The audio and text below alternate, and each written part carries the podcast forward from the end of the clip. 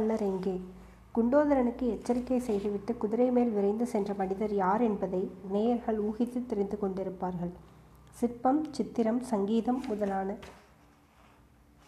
லலித கலைகளில் வல்லவராயிருந்தது போலவே யுத்த தந்திர கலையிலும் தேர்ச்சி பெற்றவரும் மாறுவேடம் பூணுவதில் நிகரற்ற சாமர்த்தியம் வாய்த்தவரும் வாதாபியின் சமுத்திரம் போன்ற சைன்யத்தை வடபெண்ணை கரையில் எட்டு மாதம் நிறுத்தி வைத்தவருமான மகேந்திர பல்லவ சக்கரவர்த்தி தான் காஞ்சிக்கோட்டையிலிருந்து வடதிசையை நோக்கி கிளம்பியது முதல் மகேந்திர பல்லவர் ஆண் கையாண்ட யுத்த ச தந்திரங்கள் இதைப்போல் பல சரித்திரங்கள் எழுதுவதற்கு போதுமானவையாய் இருந்தன நாகநந்தி எனும் புத்த பிக்ஷுவின் வேஷம் பூண்டிருந்தவர் புலிகேசியின் அந்தரங்க நம்பிக்கைக்கு பாத்திரமான ஒற்றர் என்று அவர் ஊகித்திருந்தார்.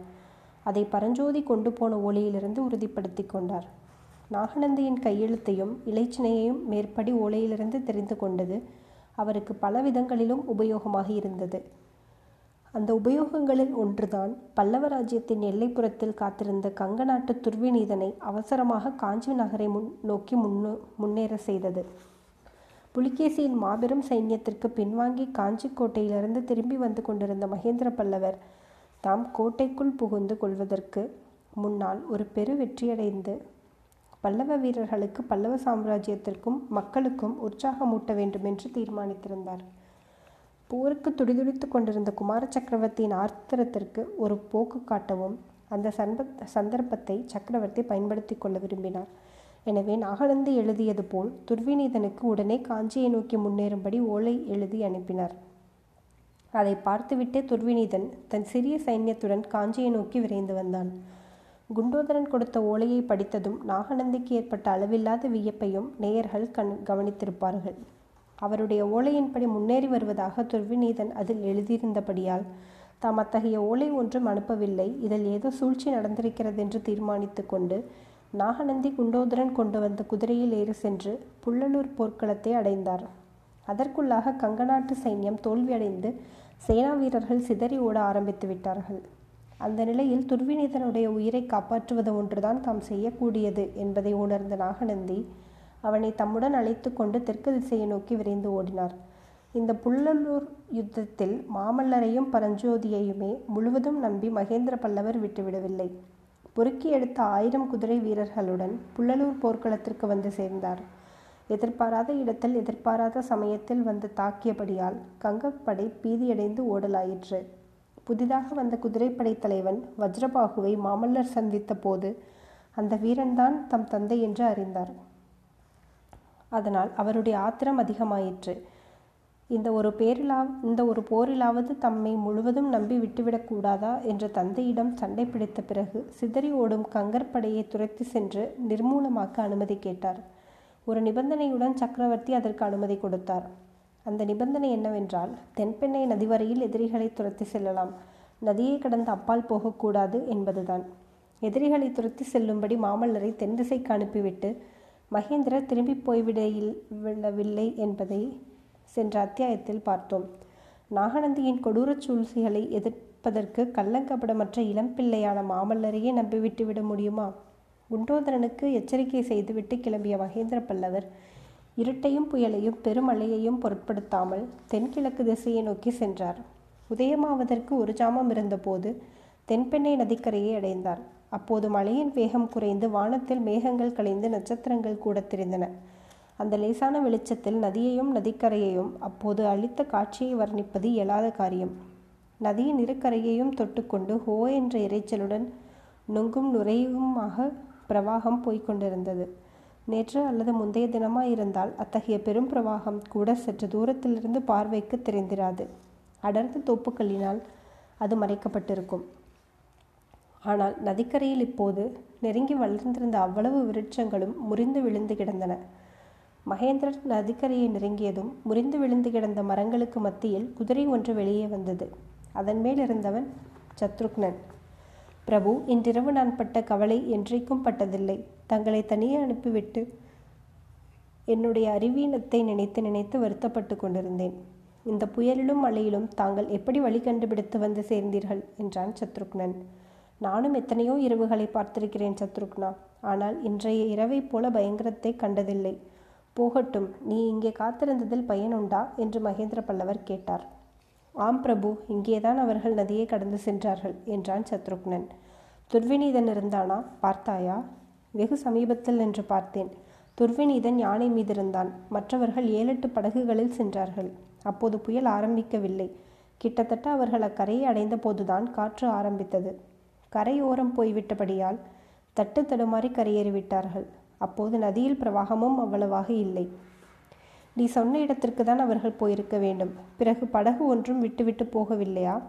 ஒரு படகை விட்டு போனார்கள். அதை நீங்களும் நானும் எடுத்துக்கொண்டு போய் பிக்ஷுவை திண்டாட செய்யலாம் என்று நினைத்தேன். ஆனால் புயல் நம்மை நம்மையும் திண்டாட விட்டுவிட்டு படகையும் அடித்து கொண்டு போய்விட்டது. நல்லதாய் போயிற்று சத்ருக்னா. துர்விநீதனை தொடர இப்போது அவகாசம் இல்லை அதைவிட முக்கியமான வேலை இருக்கிறது. மாமல்லரும் பரஞ்சோதியும் இங்கே இறங்கி இருக்கிறார்கள் என்று தெரிந்து கொண்டாயல்லவா? இந்த நதிக்கரையில்தான் கிழக்கு அரைக்காத தூரத்தில் இருக்கிறார்கள். ஆ இந்த பெரும் புயலில் அவர்கள் என்ன பாடுபடுவார்களோ தெரியவில்லை. உடனே அவர்கள் இருக்கும் இடத்திற்கு போக வேண்டும். பொழுது விடுவதற்குள் அவர்கள் தென்பெண்ணையை கடந்து விட வேண்டும். உன் குதிரையின் உடம்பில் சக்தி இன்னும் இருக்கிறதா சத்ருக்னா? என்று குதிரை ரொம்பவும் தளர்ந்து விட்டது. என் குதிரை இன்னும் போகும் பிரபு இதன் மேல் எரிப்போங்கள் நான் இங்கேயே இருக்கிறேன். இல்லை இரண்டு பேரும் தான் போக வேண்டும். பிக்ஷு இங்கே வந்தால்? பிக்ஷு இங்கே வரமாட்டார் சத்ருக்னா. நிச்சயமாக இன்னும் சில நாளைக்கு வரமாட்டார். ஏன் பிரபு? உன் சீடன் குண்டோதரன் அவரை தூக்கி திருப்பார்கடல் உடைப்பில் போட்டுவிட்டான். என்ன என்ன? அதோ அந்த சத்தம் உன் காதில் விழுகிறதா சத்ருக்னா? சத்ருக்னன் உற்று கேட்டுவிட்டு ஆம் பிரபு சமுத்திர கோஷம் மாதிரி இருக்கிறது மறுபடியும் மழையா என்றான். மலை சத்தம் அப்படி இராது திருப்பார்கடல் உடைத்து கொண்டு விட்டது. நாளை பொழுது போவதற்குள் வராக நதியிலிருந்து தென்பெண்ணை வரையில் ஒரே பிரளயம்தான். ஐயையோ மாமல்லர்! என்று அலறினான் சத்ருக்னன். வா போகலாம் மாமல்லனையும் பரஞ்சோதியையும் எச்சரித்து காப்பாற்றலாம் என்றார் மகேந்திரர். சுவாமி குண்டோதரன் குண்டோதரன் திருப்பார்கடல் உடைப்பை அடைக்க முயற்சி செய்தான். அது முடியாத காரியம். ஓடிப்போய் ஆயனரையும் சிவகாமியையும் காப்பாற்று என்று எச்சரிக்கை செய்துவிட்டு வந்தேன். என்ன செய்தானோ?